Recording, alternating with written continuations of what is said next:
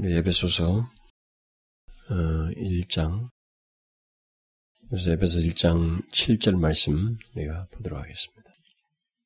310페이지 신약성경 310페이지 에베소서 1장 우리 7절 한 절만 다 같이 읽어보도록 하겠습니다. 시작.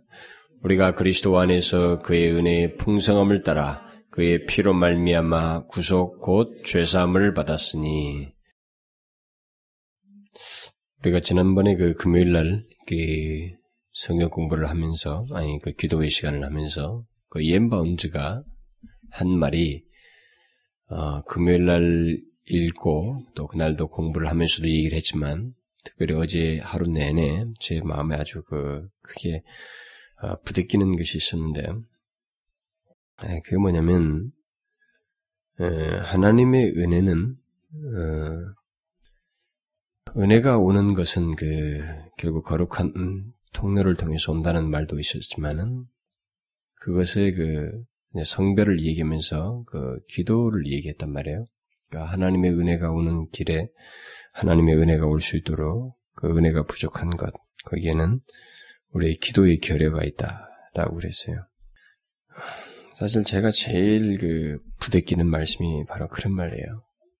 저는 어, 솔직히 말을 하지만은 저는 뭐 밥 먹고 화장실 가고 집에 뭐 몇몇 하는 시간 외에는 사실 거의 설교 준비와도 제가 해야 할 것들 여러 가지 것 그리고 물론 새벽에 기도도 하지만 또 중, 중간중간에 저는 어떤 깨닫는 말씀 때문에 기도도 하고 또 묵상도 하긴 합니다. 그런데도 불구하고 기도에 그렇게 많은 시간을 쏟지를 못했, 못해요. 못하고 있습니다. 그것은 저에게 상당히 오랜 시간 동안의 부담으로 남아 있습니다. 저는 지금도 기도하고 있어요. 하나님 좀 설교를 못하더라도 오히려 제가 더 기도를 깊이 들어갈 수 없을까요? 기도를 더 많이 할 수 없을까요? 라는 이런 생각을 종종 하기도 합니다. 설교자가 이 두 가지 밸런스를 갖는 것은 정말 어려울 거라고 저는 봐지긴 해요. 그동안에 우리는 기도에 능한 사람들이 또 설교를 좀 소홀하거나 오히려 또 거기서 충실하지 못하고 너무 자기 체험적인 것에 편중되어 있는 것을 보기도 했고 또 설교를 잘 하고 또 본문에 대한 예리함이 있는가 하면 거기에 그 본문이 주는 그 영적인 능력과 그 깊은 감동들 그런 것들이 더딘 것을 이제 보게 됩니다. 그렇기 때문에 두 개를 갖는 것은 참으로 우리의 갈망이기면서도 어, 원하지만은 사실 드물 드물었어요 교회 사적으로 봐도. 그러나 드물, 드물다는 것을 숙명적으로 받아들이고 싶지는 않거든요. 저는 그러기를 원하고, 그런데. 제가 왜 이런 얘기를 하냐면, 음, 설교를 오늘 한 번 덜 할, 할 수, 할 수밖에 없다고 할 정도로 저는 힘들었어요. 그러니까, 분명히 원하는 게 있는데, 그 본문에서 그 많은 깨달음이 있고, 또 어떤 것은 전하고 싶은 그게 있는데, 그게 그렇게 진도가 안 나가고, 그리고 저는 방해를 많이 받았어요, 사실은. 여기 막 찾아온 사람들이 많아가지고. 금요일 하루, 목요일 같은 데를 많은 시간을 버리고 나니까 그 시간을 메꿀 수가 없는 거예요. 아무래도 그 본문이 주는 분명한 의미가 있는데 그것을 더 확인하는 일이 나한테는 필요하고 시간이 그만큼 소요되어야만 하는데 못했단 말이에요. 뭔가 다 불완전한 상태에서 늦게나마 이제 침상에 들어갔는데 그 갈증을 이루 말할 수가 없어요. 그러니까 그 뭐라고 할까요? 부족이죠, 부족. 그 결핍을 이루 말할 수가 없어요. 사실 어떤 때는 아, 내가 회중이었다면 하는 생각이 들어요. 내가 저 밑에 앉아서 설교를 듣는 사람이었다면 얼마나 좋을까라는 생각을 때로는 종종 합니다. 제가 설교자이기 전에 그냥 다음 주는 다음 시간은 내가 회중의 자리에 앉아 있으면 얼마나 좋을까 라는 생각을 해봐요. 그만큼 저에게 있어서는 어, 이 설교자의 위치가 정말 영광스러운 자리이고 하나님 앞에서는 사실 그렇지만 제 자신의 여력으로는 많이 그 부족한 이 자리라고 하는 것을 아주 통감을 해요. 그런데 이제 제일 중요한 것은 그렇습니다. 음, 여러분이나 제가 음, 하나님의 인도하심을 받는 어떤 그 일종의 소원이죠. 그런 마음을 가지고 저도 이 자리에 올라오고 사실 여러분도 이제 예배에 참여하게 되겠죠. 말씀을 듣게 되고. 그래서 제가 오죽했으면 어저께 같은 경우는 제가 지금까지 설교한 것을 다 좀 옛날 것이라도 혹시 내가 좀 설교할 수 있는 것이 없을까? 그걸 찾았어요. 하나도 없어요, 근데. 저는 호주에서 한 것도 다 테이프로 녹음돼서 다 나가가지고 제가 설교할 게 없어요. 저는 바로바로 그냥 그때 그때 새로 준비하지 않으면 설교를 못하는 이런 상황이 돼버렸어요. 그럴 수도 있는 상황이 있어야 되는데 그게 이제 나한테 허락이 안, 되, 안 되는 거죠. 근데 이제 제게 뭐가 하나 음, 제일 저를 이렇게 물건 묶어두냐면 회중이에요, 회중. 제 자신보다도 회중입니다. 이 회중이 어떤 상태를 가지고 있느냐, 그리고 그들이 어떤 영적인 마음과 준비를 가지고 있느냐, 이것이 저로 하여금 저를 각성케 하는, 어, 저를 더 이렇게 긴장하고, 어, 충실하게 하도록 하게 하는 게 하나의 커다란 자극제가 됩니다. 그래서 그 회중이 굉장히 중요해요. 목사도 중요하지만 회중이 굉장히 중요합니다. 회중이 예배당에 앉아서 이렇게 쫙 퍼져가지고 하나도 이게 거기에 대해서 그 사무함과 그런 진지함이 그들 가운데도 없으면 예, 목사는 아 원래 이렇게 말해도 못 알아듣는 회중이다라고 생각하고 거기서 이렇게 대충 안주하게 될 것이고 또 안주하는 그런 설교를 하게 됩니다. 근데 여러분들 중에 한 사람, 두 사람, 세 사람이라도 이렇게 그런 모습이 있는 사람을 보게 될 때 제가 이렇게 다른 식으로 표현을 못한다라는 다른 식으로 이렇게 설교를 할 수가 없다라는 거죠. 아, 오늘 오늘이 사실 그거예요. 저는 그냥 오늘이 너무 하나님 앞에 그냥 부족된 마음을 가지고 이렇게 왔어요. 여기 오늘 본문에서 그 말하는 아주 중요한 진리인데 이 중요한 진리를 이렇게 이렇게 뭔가 내가 충분히 설명할 수 없다고 하는 그 결핍이 이게 진리 문제가 아니고 여기서 성경이 말하는 어떤 교리적인 문제가 아니고 그 교리 속에 담겨져 있는 저를 통해서 투사되어야 할 중요한 내용이 있는데 더 풍성한 것이 있는데 그것을 내가 이렇게 한계에 부딪힌다고 하는 것. 아니 그게 저에게 상당히 어려운 문제예요. 지금 제가 뭘 어, 결국은 얘기를 어, 본문을 가지고 얘기하려고 하냐면 오늘 본문에서 그 예수 그리스도의 핵심적인 진리가 나옵니다. 이 본문을 이 7절 말씀을 알지 못하고는 기독교인일 수가 없고 우리의 모든 신앙의 출발과 풍요를 누릴 수가 없어요. 이 예수 그리스도의 핵심적인 이 진리를 풍요롭게 전할 수 있고 말할 수 있는 신자는 굉장한 사람입니다. 저는 그렇게 생각이 돼요. 굉장한 사람이에요. 그 사람은 정말 신앙의 견고에 서 있는 사람이고 그 풍성한 은혜를 아는 사람이죠. 그래서 로존스나 뭐 이런 뭐 스펄전 같은 사람들 보면 이런 부분에 대해서 탈코 탈 정도로 이렇게 설교를 하거든요. 아주 굉장한 열성을 가지고 설교를 해요.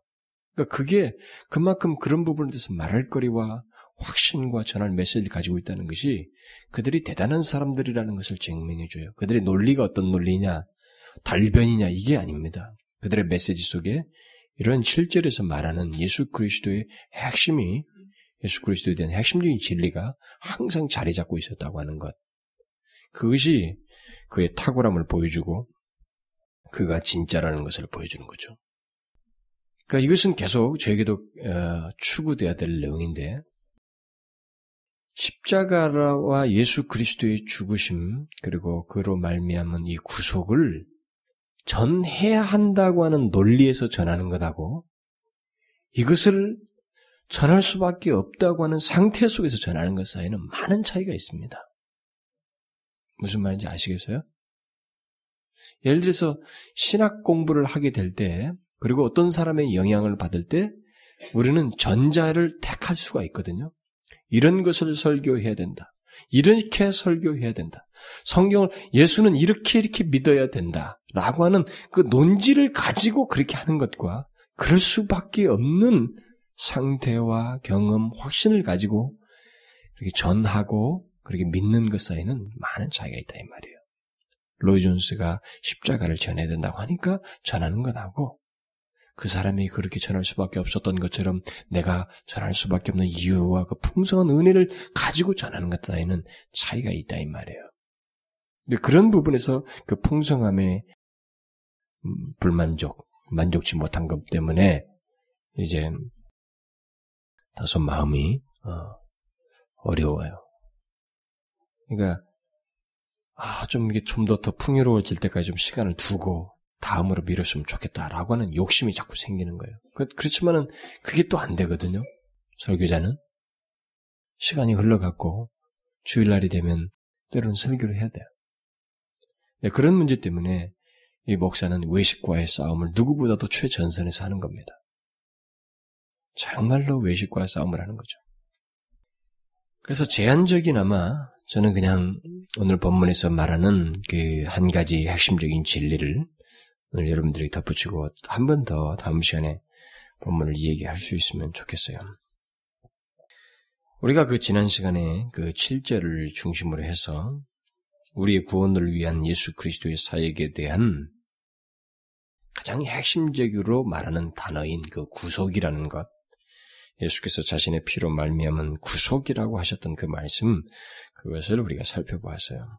그러니까 예수 그리스도에 대한 대표적인 묘사가 바로 그것이기 때문에 바울은 여기 제일 먼저 예수 그리스도에 대한 언급 7절부터 12절 사이 언급하면서 제일 첫 구절에서 이 그의 피로 말미암은 구속이라는 것을 먼저 핵심적으로 얘기를 하고 있는 것입니다.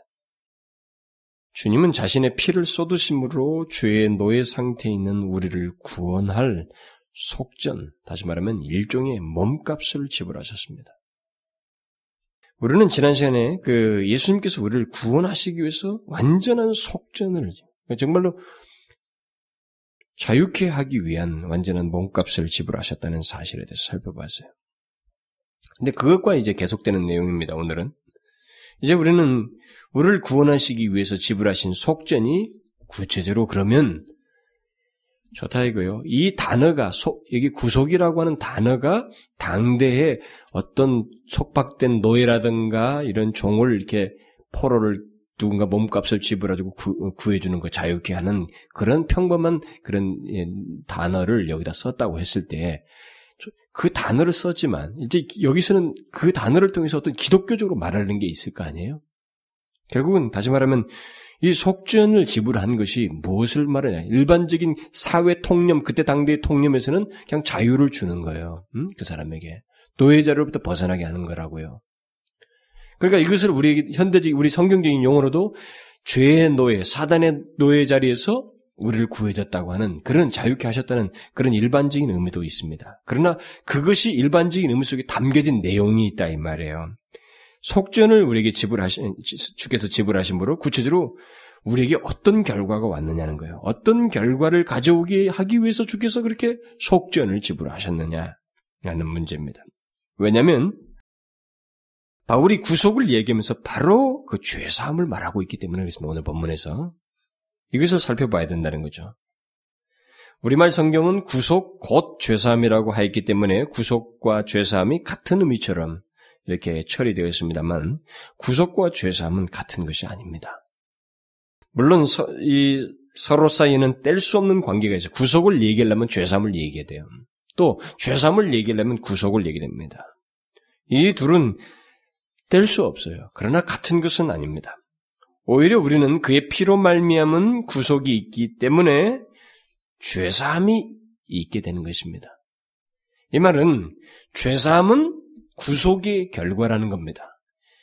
구속의 결과는 그러면 죄사함밖에 없느냐? 그렇지 않다는 거예요. 구속의 결과는 죄사함 말고도 우리의 구원의 전 과정의 모든 내용들이 다 구속의 결과입니다. 특히 바울이 로마서 8장에서 그, 그걸 얘기하면서 구속을 얘기하면서 몸의 구속을 얘기해요. 몸의 구속. 이 몸의 구속이라는 게 뭐예요? 최종적으로 있게 될 우리의 몸의 구속, 일종의 구원을 얘기하는 겁니다. 우리의 몸이 영화롭게 바뀌는 것, 최종적으로. 이 세상에 살다가 그리스도인들이 영화롭게 되는 것, 최종적으로. 그것을 지금 몸의 구속이라고 얘기하고 있어요. 그러면 그것을 지금 구속이라고 쓴 그런 말을 쓴 걸 보면 구속은 죄사함만 말하는 것이 아니라 우리들의 구원의 모든 것을 말한다는 것입니다.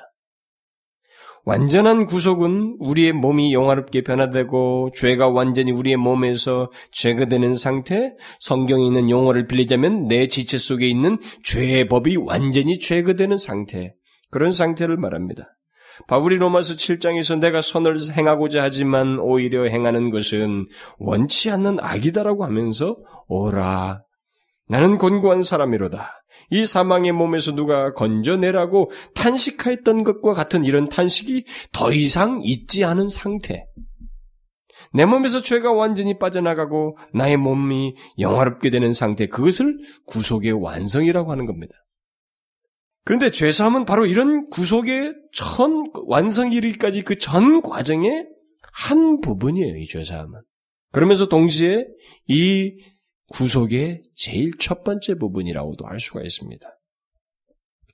그러니까 구속함을 받는다고 할 때 그것이 일차적인 그것이 일차적인 의미는 죄사함을 받는 것이다라고 말할 수 있습니다. 그리고 마침내는 우리의 몸에서 죄가 완전히 빠지고 우리의 몸이 영화롭게 되는 것까지를 통틀어서 하는 것이기 때문에 이 구속은 죄사함보다는 훨씬 넓은 의미입니다.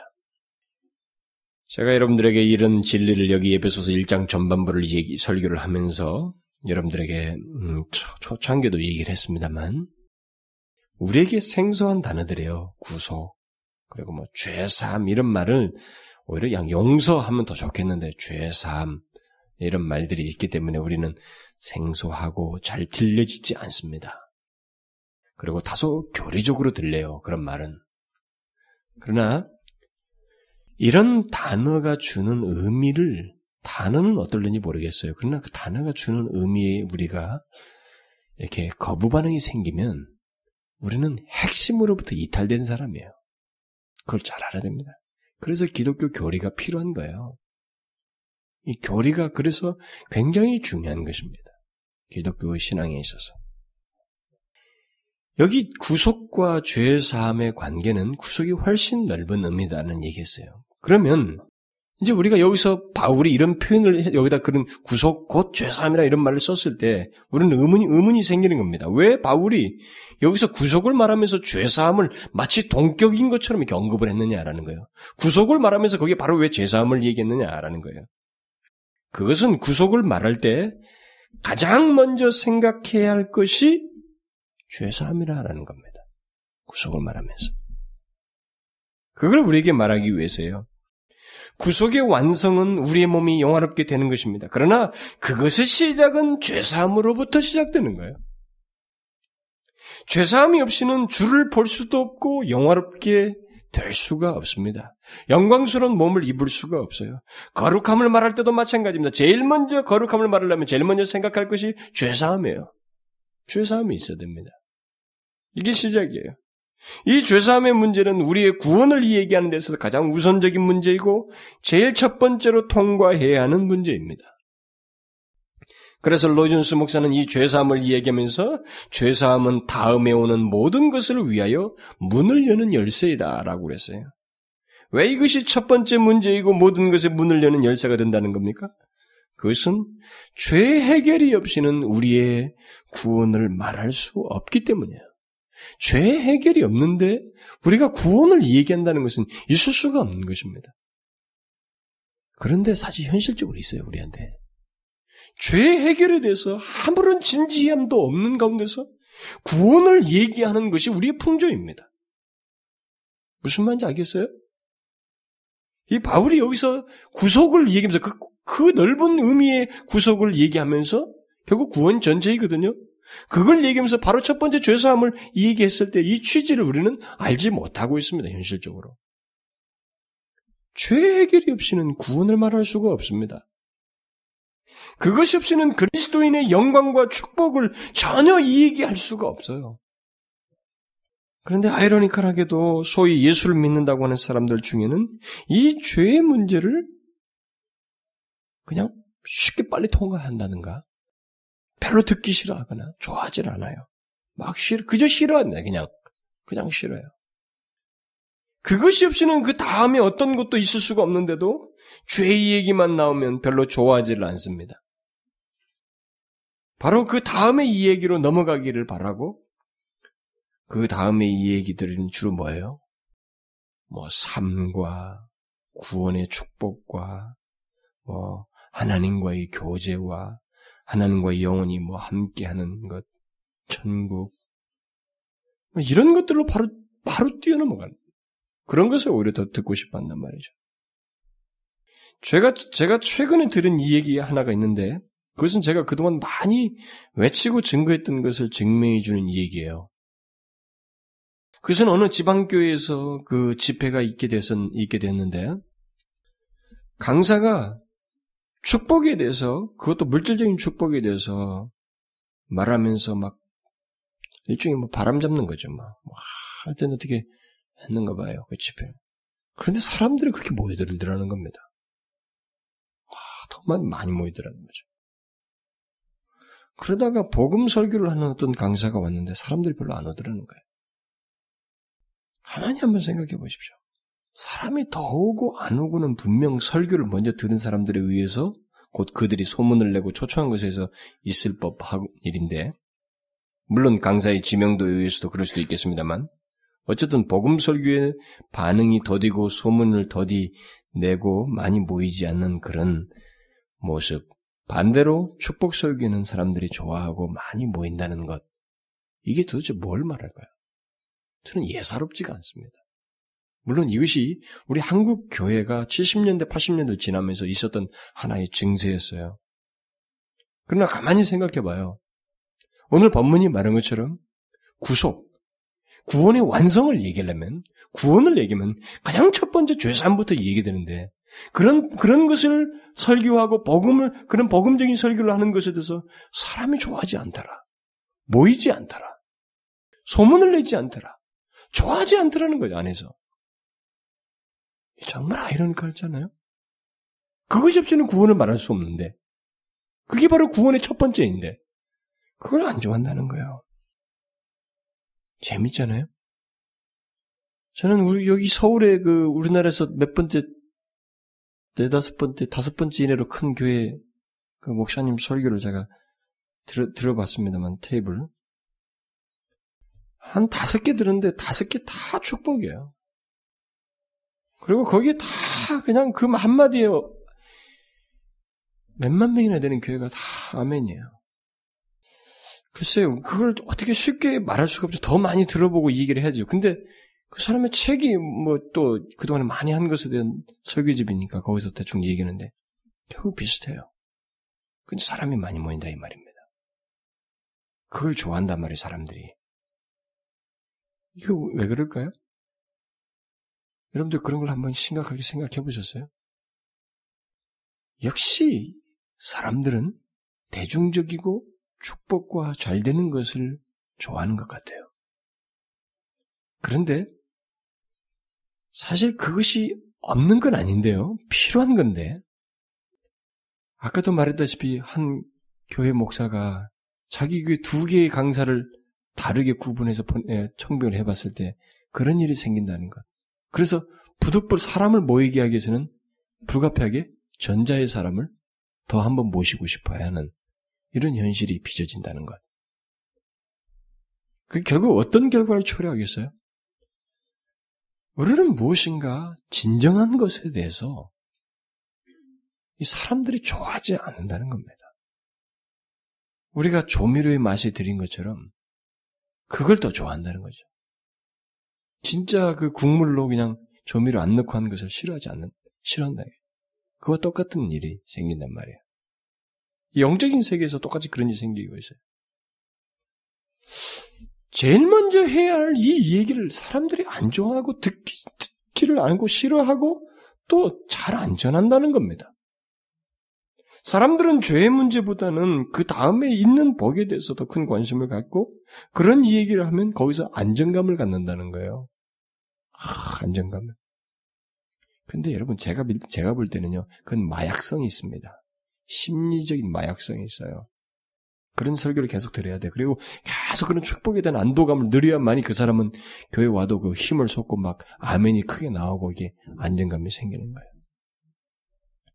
그러나 성경이 뭐라고 말합니까?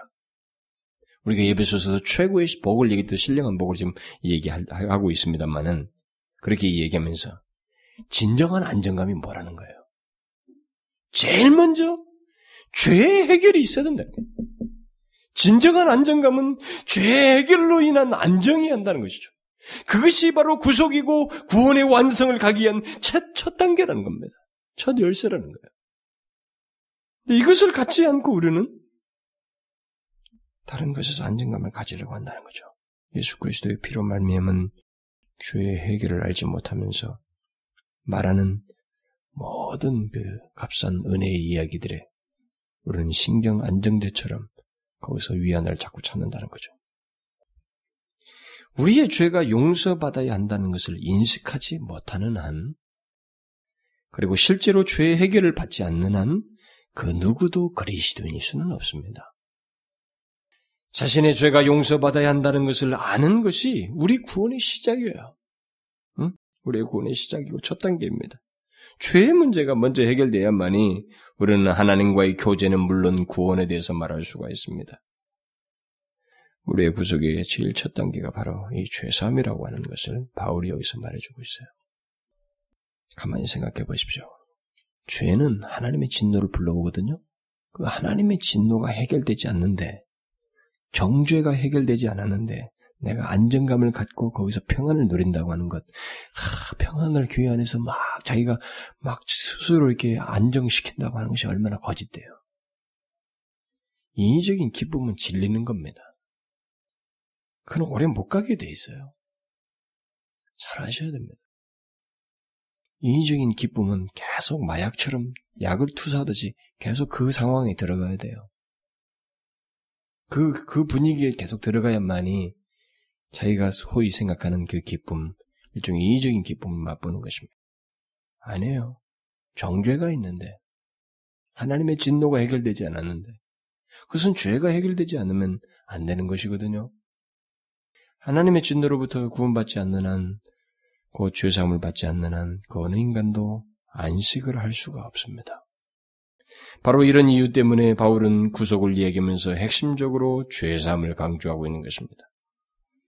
또 그가 구속을 말하면서 죄사함을 동격처럼 말하는 그 이유는 우리에게 죄사함이 어떻게 있게 됐는지를 강조하기 위해서예요. 이미 지난 시간도 조금 말씀을 드렸습니다만 죄사함을 받는 것은 그냥 얼렁뚱땅 있게 되는 게 아닙니다. 그것은 우리에게 쉽게 주어지는 것이 아니라는 거예요. 물론 우리 편에서는 죄사함 이것이 그를 믿음으로 인해서 생겨나는 아주 쉽게 우리에게 주어지는 겁니다. 그냥 어떤 고통을 내가 느낄 필요가 없어요.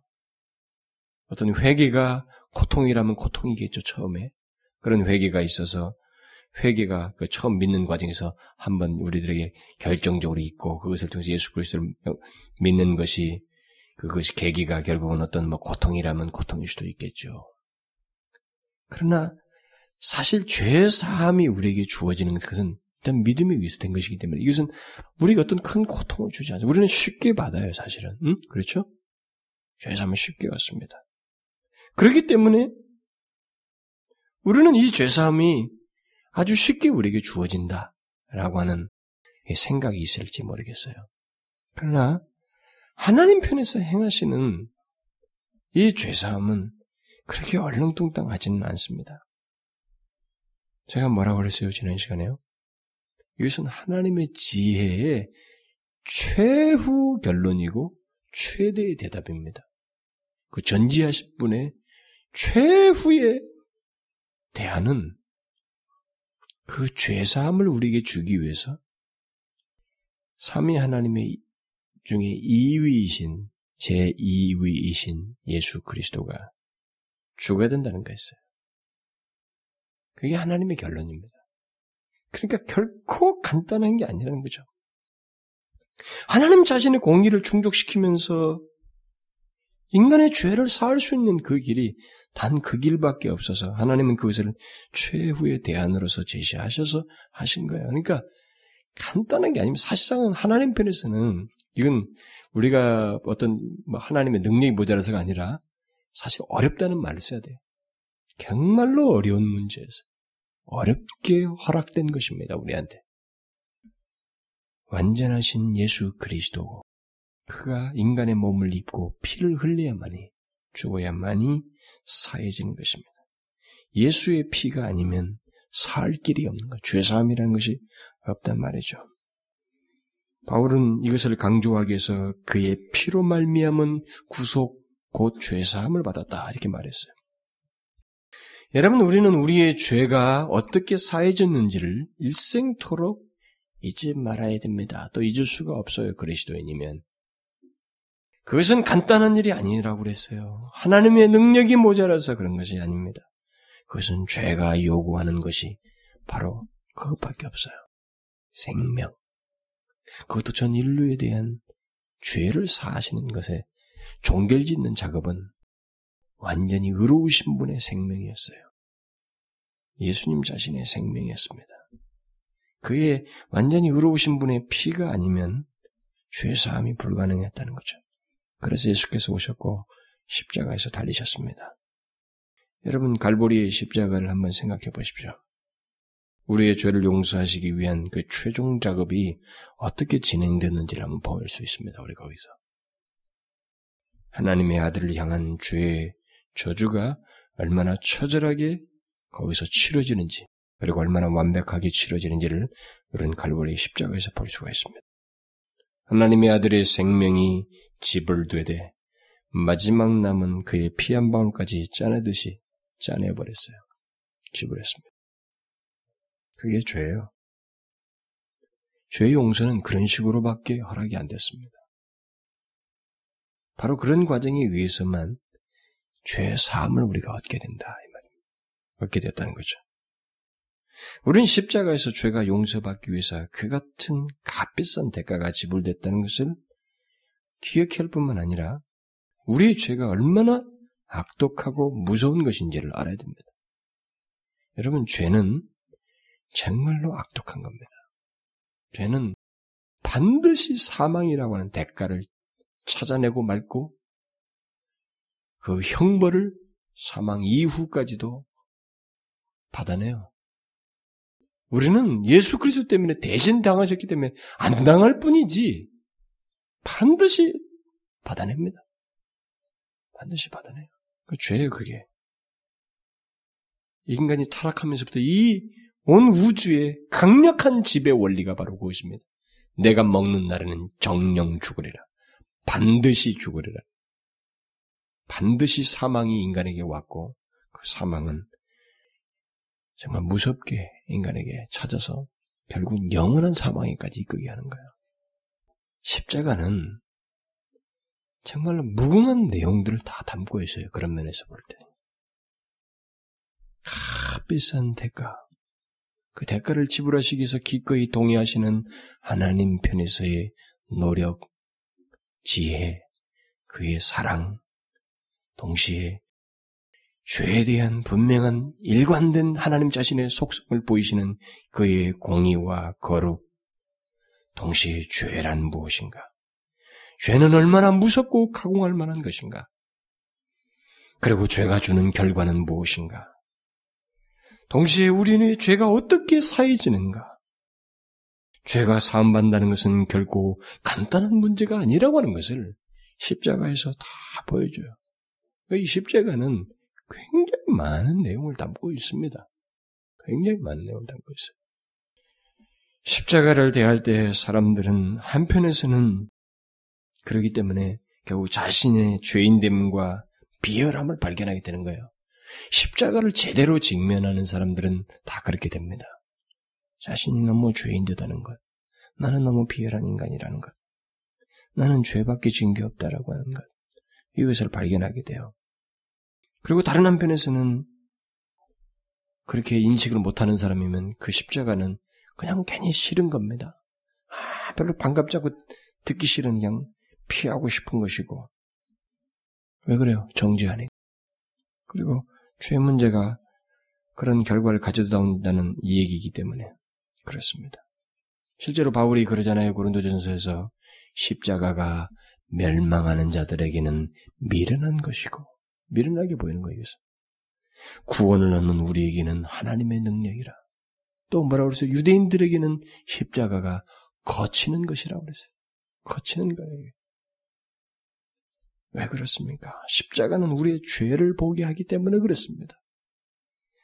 그러기에 사람들은 싫어하고 그것이 자기들이 그렇게 거치는 것이 되는 거예요. 십자가가 우리의 죄를 보게 하기 때문에 사람들은 십자가 앞에서 자신은 벌레와 같은 자라는 말을 하기도 하는 겁니다. 제대로 십자가를 직면한 사람들은. 우리 인간이 내 자신을 벌레와 같다고 누구 앞에서 말하겠어요? 말 못하죠. 내가 어떤 인간인데 우리 자존심 있어서 절대 말 못하죠. 황제 앞에서도 우리 그런 말을 못합니다. 말은 그럴지 모르지만 진실로 말 못해요. 뒤돌아가서 우리는 내 자신의 자존심, 불력감 같은 것을 분, 분해하는 것이 우리들의 존재입니다. 그런데 십자가에 바르게 직면한 사람들은 자신은 벌레와 같은 자라라고 이렇게 말하는 겁니다. 아이작 와츠가 그랬어요, 실제로. 웬 말인가 날 위하여 주 돌아가셨나? 이 벌레 같은 날 위해 큰 해 받으셨나? 그렇게 되는 거예요. 이게 바르게 직면한 사람이에요. 십자가를 통해서 자신의 그 죄인됨, 나의 비열함, 아, 나는 구원이 필요한 사람이다라고 하는 것을 보았기 때문에 그렇게 반응하는 겁니다. 여러분은 그 같은 고백이 별로 공감되지도 않고 또 괜히 싫을 수도 있어요. 여러분 중에 어떤 사람에게는. 그러나 제 개인의 경험 속에서도 저는 아이자과 같이 그런 찬송시가 굉장히 싫었습니다. 옛날에. 뭐, 이 벌레 같은 날 위에 뭐, 이 몸을 드립니다. 하, 그게 그렇게 부담스럽고 싫었어요. 내 마음에 내키지 않는 전송을 하고 있다는 생각이 때문에 별로 그렇게 그냥 일부러 막 짜내는 것 같고 말 일부러 내 그냥 내 마음에도 없는 정서를 그냥 불러일으키는 것 같고 말이죠. 그냥 그런 찬송을 싫고 그런 적이 있었습니다. 근데 그때는 내가 십자가의 은혜를 잊고 살 때였어요. 십자가의 그것을 바르게 깨닫게 될 때, 아이작 왓츠의 고백은 저의 고백이 될 수밖에 없었습니다. 저는 그 이상이라도 고백을 할 수 있을 것 같아요. 여러분 그리스도의 십자가를 한번 생각해 보십시오. 그것이 무엇을 말해줍니까?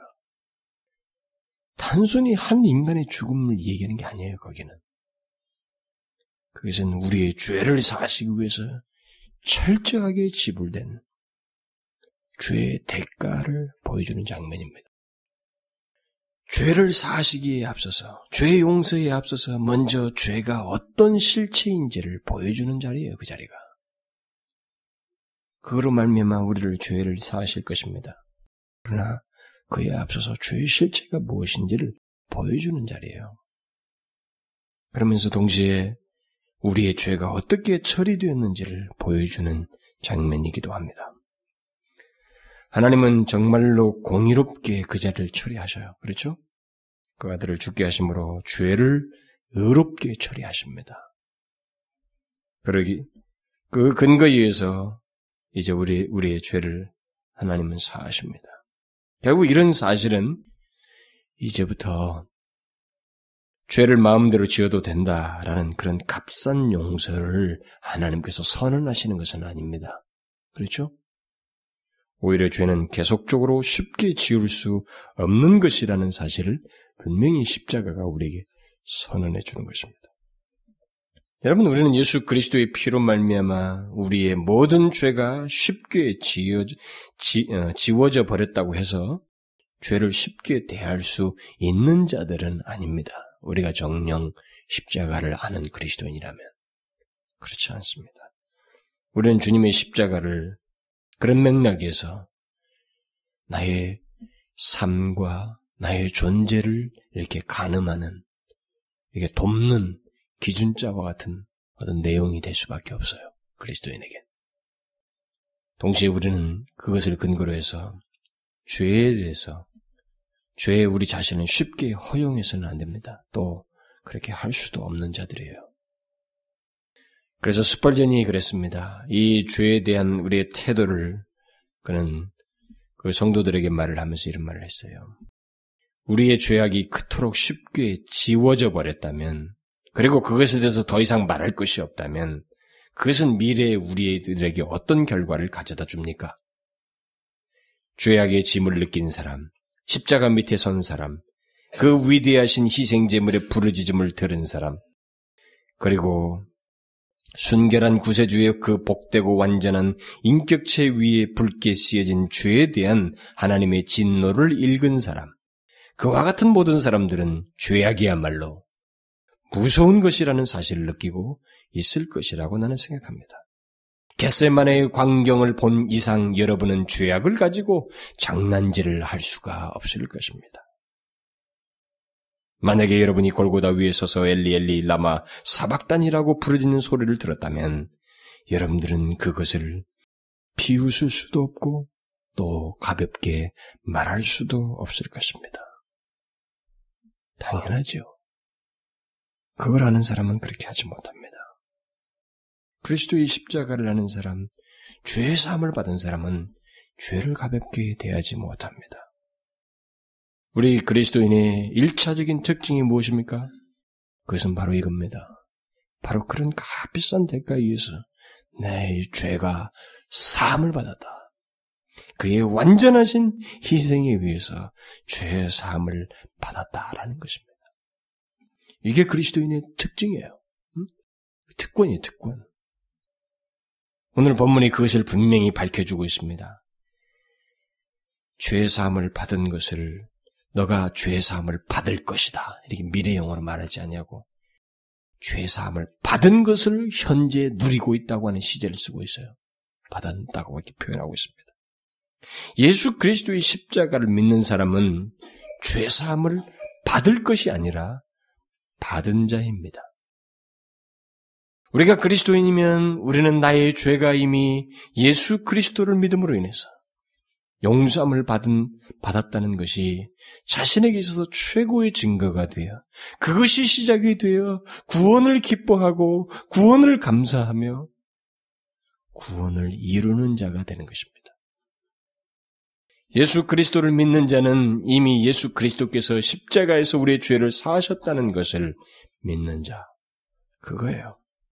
주님은 십자가에서 우리의 모든 죄를 다 담당하셨습니다. 다. 이전의 죄뿐만 아니라 앞으로의 모든 죄까지 말입니다. 우리의 모든 죄가 가져올 형벌을 주님은 십자가에서 다 담당하셨습니다. 우리가 앞으로 진, 죄를 짓는다 해도 주님은 다시 십자가를 지실 필요가 없으세요. 자신의 완전한 그 희생 제물, 속죄 제물로서 화목 제물로 드린 그 제물을 근거로 해서 주님은 자신의 그 공로를 근거로 해서 우리에게 적용하십니다. 용서를. 2000년이 지난 우리에게까지. 그리고 주님이 최후 재림하시기 전에 모든 그를 믿는 자들에게. 그는 불완전한 희생을 치르신 분이 아니기 때문에 그는 그 일을 우리에게 그 공로를 적용함으로써 그를 믿는 모든 자들의 죄를 심지어 그들의 삶의 전 죄를 다 사하셔요. 그렇지 않고서는 영화롭게 될 수가 없습니다. 몸의 구속을 받을 수가 없어요. 심지어 우리가 죄를 범하면 주님은 하나님 앞에서 자신의 십자가의 공로를 근거로 하여서 우리를 위해서 태어나십니다. 내가 저들을 위해서 죽었습니다. 라고 하는 요한일서 강의에서 우리가 충분히 얘기를 하고 있잖아요. 태어나셔요. 결국 그리스도인에게 있는 특권이 무엇입니까? 있을 수 없는 죄사함이 우리에게 있게 됐다는 겁니다. 인간은 아무리 해도 안 됩니다. 제가 어린이 설교집에서 본 게 있어요. 어떤 어린이 예화를 얘기하면서 죄에 대한 설교를 듣고 얘가 죄를 지워야 된다고 하니까 뭐, 뭐 손바닥을 쥐었다나 어쩌다나 그래요. 막 비누로 씻어도 그 양심의 가책이 씌워지지 않으니까 돌로 손바닥을 문댔다라 피 나올 때까지. 예수 그리스도의 십자가는 그것으로 완전한 것입니다. 죄사함을 받았어요. 그게 그리스도인의 특권이에요. 현재 그 죄사함을 받은 자로서 사는 것입니다. 예수 그리스도의 십자가가 우리에게 영원한 죄사함의 근거가 된다는 거죠. 여러분 바울이 앞에서부터 말한 것을 잘 기억해 보십시오. 하나님은 우리를 창세전에 택하셨습니다. 우리를 아들들이 되게 하셨어요. 그의 아들들이 되게 하셨어요. 그뿐만 아니라 그의 피로 말미암아 우리의 죄를 사하셨습니다. 사실 게 아니에요. 사하셨어요. 우리는 바로 그런 위치에 있다는 거죠. 그리스도인은 죄사함을 받고 하나님과 화해한 사람이고 하나님과 교제하는 것이며 하나님의 아들들이 된 사람입니다. 그러므로 죄사함을 받은 줄을 알지 못하는 자, 그것을 전혀 알지 못하고 그리스도인인 것처럼 교회 안에 있는 것은 이상한 거예요. 그 사람은 그리스도의 십자가를 아직도 모르고 있는 것입니다. 왜 우리가 죄를 싫어하는, 싫어하는 줄 아세요? 죄사함을 받았기 때문에 그래요. 누군가 죄를 싫어하고 있다.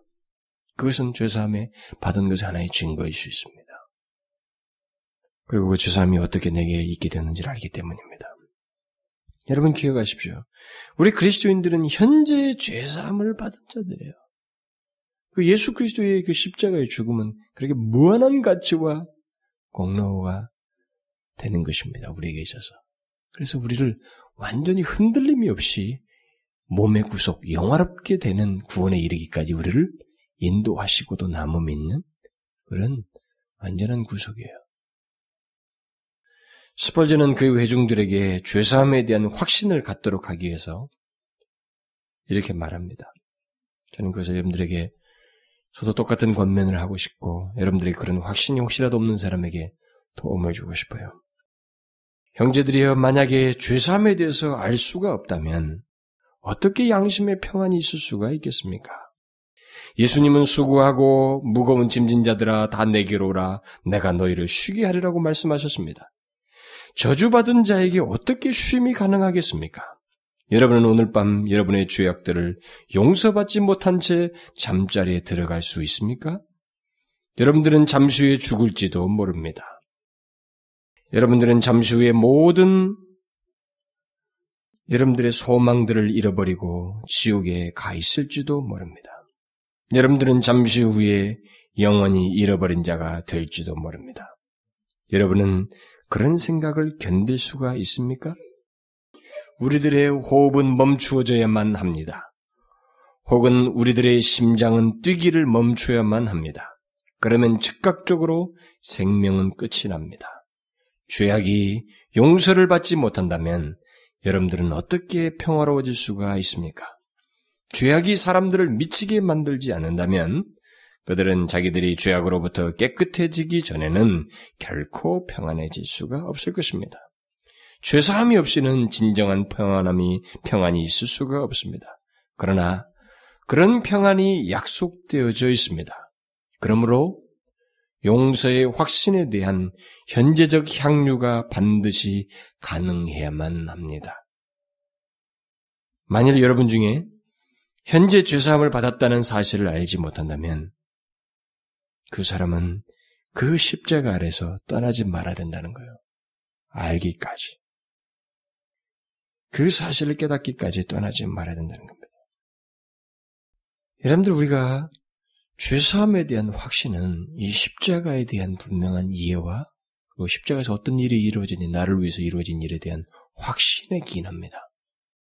그것이 여러분들에게 믿고 확신이 된다면 우리의 죄사함은 영원한 가치를 가지고 정말 죄를 모든 죄를 다 사한 것이 됩니다. 구속은 그렇습니다. 예수 그리스도의 구속은. 그러므로 현재 죄사함을 누리지 못하는 사람이 있다면 그 사람은 다른 게 원인이 있지 않아요. 그는 예수 그리스도의 십자가를 알지 못하고 있기 때문에 그렇습니다. 그게 결정적이에요. 예수 그리스도의 십자가를 알아야 됩니다. 진리의 확신이 있기까지 그는 계속 십자가 그것을 알기를 원해야 됩니다. 여러분 십자가를 알지 못하고도 교회를 잘 다닐 수 있고 소위 신앙생활을 할 수 있습니다. 그리고 십자가를 안전하고도 목회 잘 할 수 있어요. 사람들이 더 많이 모일 수 있습니다. 이번 달 호의 교회 소식지 다픽에 나와 있잖아요. 제이시 라일이 그 얘기를 합니다. 십자가 없는 교회를 경계하라고. 얼마든지 그럴 수 있어요. 그것을 알지 못하면 그리스도인의 풍요, 죄사함, 구원, 영광, 이 모든 것도 누릴 수가 없습니다. 십자가가 바로 우리를 죄사함이 있게 하셨고, 정말 우리로 하여금 더 이상 죄의 종로를 타지 않게 하는 것입니다. 그러나 여러분 보십시오. 여러분들은 죄에 대해서 경매라는 것이 있을 거예요. 죄를 싫어할 겁니다. 그것은 여러분들이 죄산 받았기 때문에 그래요. 그게 마치 본성처럼 나오는 것은 죄산 받았기 때문에 그렇습니다. 연약한 것은 있을 수 있어요. 그러나 그것이 여러분들의 본성처럼 나오는 것은 죄산 받았기 때문에 그래요. 그러므로 저는 그리스도인의 모든 축복의 시작은 바로 이 죄사함이라는 것. 이것을 먼저 알아야 된다는 것. 그래서 하나님의 진노로부터 우리가 벗어났다는 것. 자유하며 이제 영원한 생명 약속하신 것을 얻기 위하여 순례길을 가는 길밖에 없다는 것. 이것을 우리가 기억해야 됩니다. 다른 것이 우리에겐 없어요. 우리는 또 다른 노력을 불가피하게 하는 게 아닙니다. 이 믿음을 가지고 우리가 하나님이 싫어하시는 것에 내가 같이 뜻을 같이 하고 주님과 같이 동행하는 거예요. 주님의 무한하신 복을 우리가 누리는 겁니다. 그러나 제가 이렇게 설교를 해도 이 설교 내용의 확인은 여러분 개인이 지금 누릴 수도 있고 확인할 수도 있습니다. 그러나 더 정확한 것은 하나님 앞에 서야 돼요.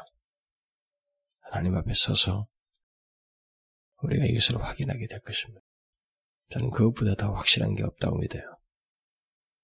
그러므로 여러분들 죄사함 받은 것의 그 큰 복은 그리스도인에게만 있습니다. 그러니 여러분들은 죄로 인해서 여러분들이 짓눌려서 정죄감과 음, 두려움보다는 오히려 주님처럼 죄를 싫어하는 정도의 태도가 우리에게 증거로서 있으면 됩니다.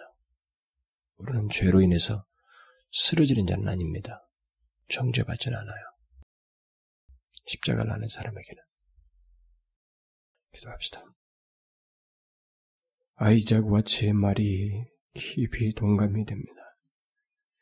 어찌 벌레 같은 나를 위하여 주께서 십자가를 주셨는지 그 은혜의 무궁하심과 나에게 너무 쉽게 주어진 듯한 이 죄사함의 은혜가 정말 우리로서는 형용할 수 없는 가치라고 하는 것을 발견하게 됩니다. 오 하나님, 우리는 망각하고 쉽게 잊어버리는 어리석은 존재들입니다.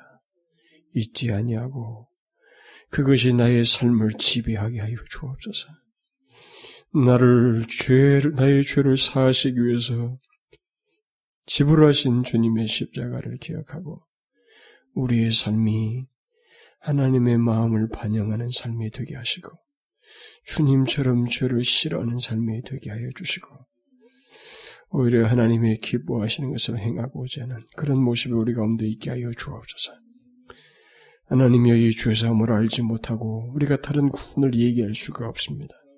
죄사함을 받은 자의 기쁨과 감격을 알지 못한 채 우리는 다른 기쁨을 얘기할 수가 없습니다.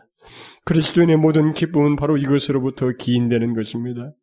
하나님의 진노로에서 진노를 받지 아니하고 영원한 자유를 가지고 죄 없는 자로 의롭다 칭하심을 받은 자로 하나님의 아들로서 사는 이 사실을 하나님의 이 죄사함을 통해서 더욱 견고케 하게 갖게 하여 주시고 그것을 인하여 기뻐하며 감사하며 하나님 앞에 영광 돌리는 삶을 있도록 인도하여 주옵소서. 오 주님 더욱 그리스도의 십자가의 은혜를 알기를 원합니다. 그 기쁘신 은혜에 하나님 우리가 잠기게 하여 주시고 찬송하고 우리가 마음으로부터 우러난 고백을 하며 그 기쁨을 노래하는 저희들이 되게 하여 주옵소서. 예수 그리스도의 이름으로 기도하옵나이다. 아멘.